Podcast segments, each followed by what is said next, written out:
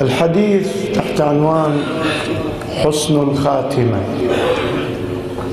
دائما يسأل المؤمنون من ربهم أن يكتب لهم حسن الخاتمة ليكون لهم حسن العاقبة. والرواية عن إمامنا الصادق مخيفة تقول يسلك بالسعيد في طريق الأشقياء. تراه تقول هذا شقي. هذا يرتكب ذنوب كثيرة. هذا لا نراه في مسجد لا نراه في محافل المؤمنين ولا في محاط العبادة.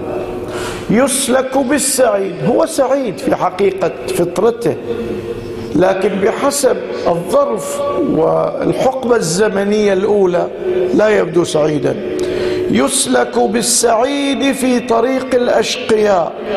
حتى يقول يقول الناس ما أشبهه بهم بالأشقياء. بل هو منهم هو شقي من الأشقياء. هذا ما في خير هذا من أهل النار. ثم يتداركه السعادة يعني في الأيام أخيرة يتوب إلى ربه توبة نصوحا ويكون نادما صادقا في ندمه فيحول ويزحزح من النار إلى الجنة. وقد يسلك بالشقي طريق السعداء.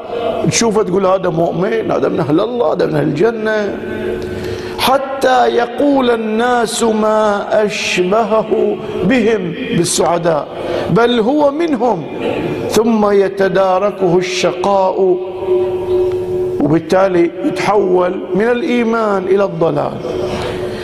ان من كتبه الله سعيدا وإن لم يبق من الدنيا إلا فواق ناقة ختم له بالسعادة. فواق ناقة يعني من حلبة يحلبون ضراعها إلى الحلبة الثانية يسمونها فواق. يعني من دنيا باقي يمكنها الكم ساعة. ولكن لسلامة فطرته وعدم كونه معاندا وهو يتمنى الخير هذا النور الذي لم يطفئه بذنوبه. أذنب لكن ليس بالحد الذي يعاند ربه ويستكبر على خلق الله. هذا تنتابه رحمة فيتحول من الشقاء إلى النعيم. والتاريخ مليء بهذا النمط وهذا النمط. وإلا جاءوا بسيف الزبير إلى علي بن أبي طالب. الزبير هذا السيف قاتل مع رسول الله مع خير البشر صلى الله عليه وآله. في أشد الظروف في أيام المحنة. والشهادة الآن من علي بن أبي طالب هذا طالما كشف الكرب عن وجه رسول الله هذا السيف. لكن اللحظات الأخيرة أو السنوات الأخيرة لما تعلق بالدنيا أصبح على أهب أن يقاتل سيد الأوصياء علي بن أبي طالب. إذا المسألة تحتاج أن الإنسان لا يقنع بما لديه من طاعة. يبقى دائما في خوف أن يلوث نفسه بما يزحزحه من النعيم المقيم إلى العذاب الخالد.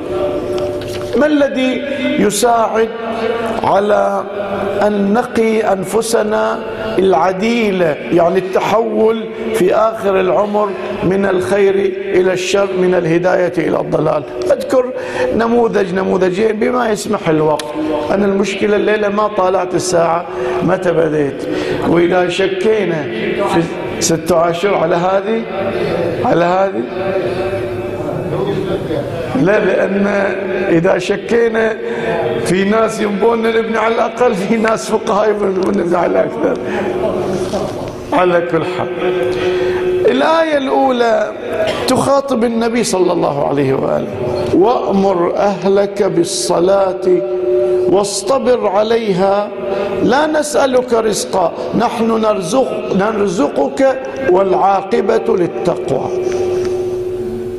شنو ربط الأمر بالصلاة والاصطبار عليها بسلامة العاقبة؟ العاقبة إذا سرت بهذه الأوامر. الصلاة في الآية هنا يطلب من رسول الله صلى الله عليه وآله أمران. الأمر الأول أن يأمر أهله والأمر الثاني أن هو يصلي ويصطبر عليها. الآن عندنا طبعا المفسرون يقولون قام الرسول شهور. الراوي يقول اللي شفت أنا شهور؟ غير شاف شهور أخرى. يمر على دار علي ويطرق الباب علي وفاطمة ويقول الصلاة الصلاة إنما يريد الله ليذهب عنكم الرجس. مع أن هذا معصوم والمأمورين معصومين لكن هذا تدريب النبي لأمته. أن الصلاة لأنها خير العمل.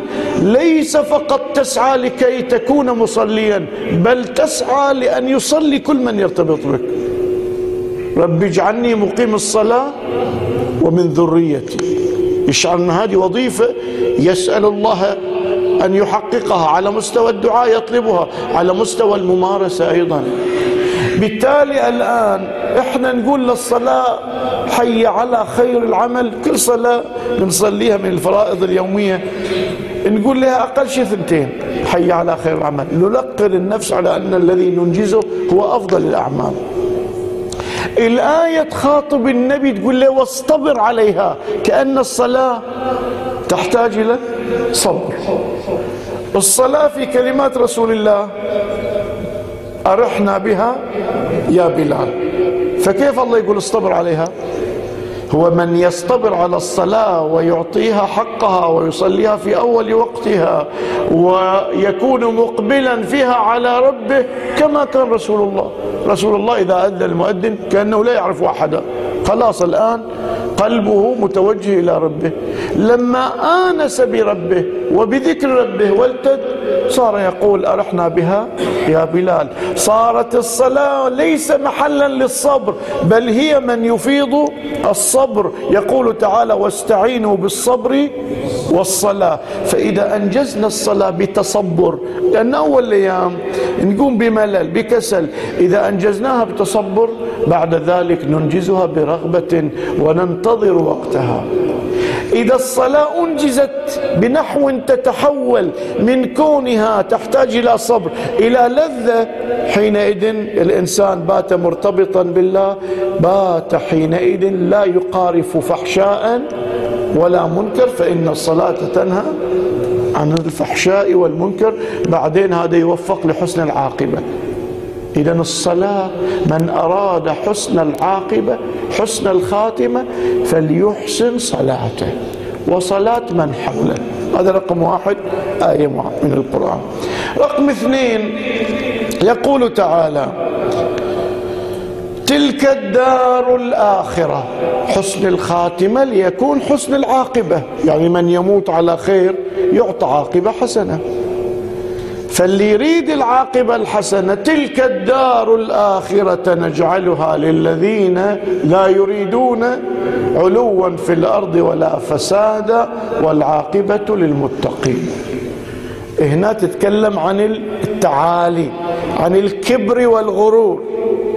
من يريد حسن العاقبة فعليه أن يتواضع لله ولأمر الله ولخلق الله. إحنا عندنا في الحوزة.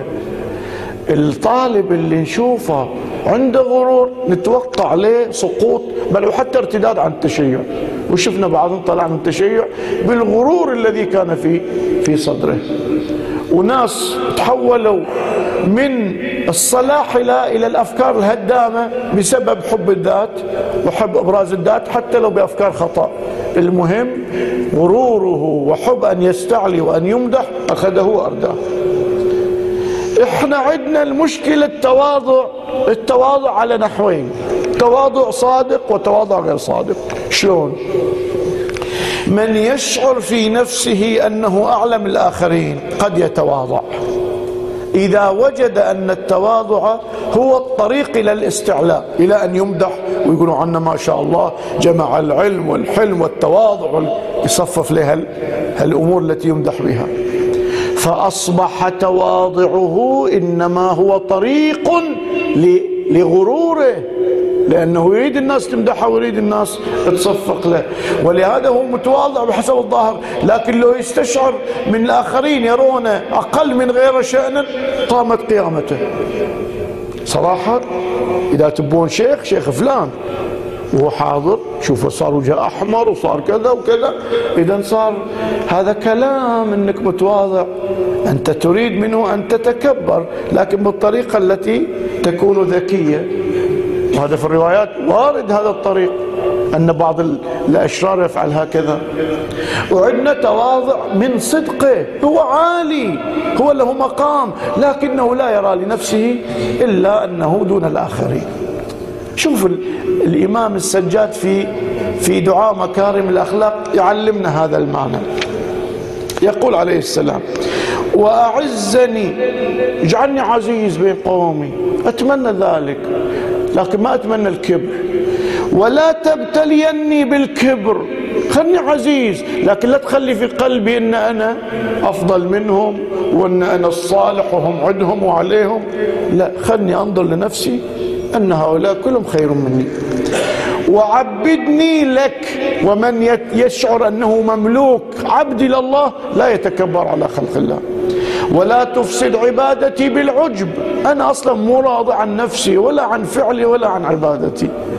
ما يجيني عجب. هكذا تربية الإمام. إلى أن يقول ولا ترفعني في الناس درجة إلا حطتني عند نفسي مثلها. يعني إذا الناس كل يوم صارت لي شهرة أكثر عند الناس ترتفع درجتي خلني في نفسي كل يوم التفت إلى عيوبي وأخطائي وضعتي حتى لا ينتابني الغرور من تصفيق الآخرين ومدحهم وما إلى ذلك. هذا طلب نطلبه من الله في الدعاء. يقول بعد ذلك ولا تحدث لي عزا ظاهرا إلا يعني عند الناس إلا أحدثت لي ذلة باطنة عند نفسي بقدرها. يعني الناس أنا أرتقي عند الناس لكن هذا الارتقاء لا يضر بنفسي لأني لا أراهم يعرفون الواقع. إذا مدحوني قلت هو ستر القبيح وأظهر الجميل يا من أظهر الجميل وستر القبيح. حينئذ لا يخدعني مدح الناس. هذا المعنى إذا تحقق يوفق صاحبه إلى حسن العاقبة. هناك أمور أخرى لكن الوقت انتهى. وفقنا الله لعاقبة حسنة. أستغفر الله لي ولكم. والحمد لله رب العالمين. وصلى الله على محمد وآله الطاهرين.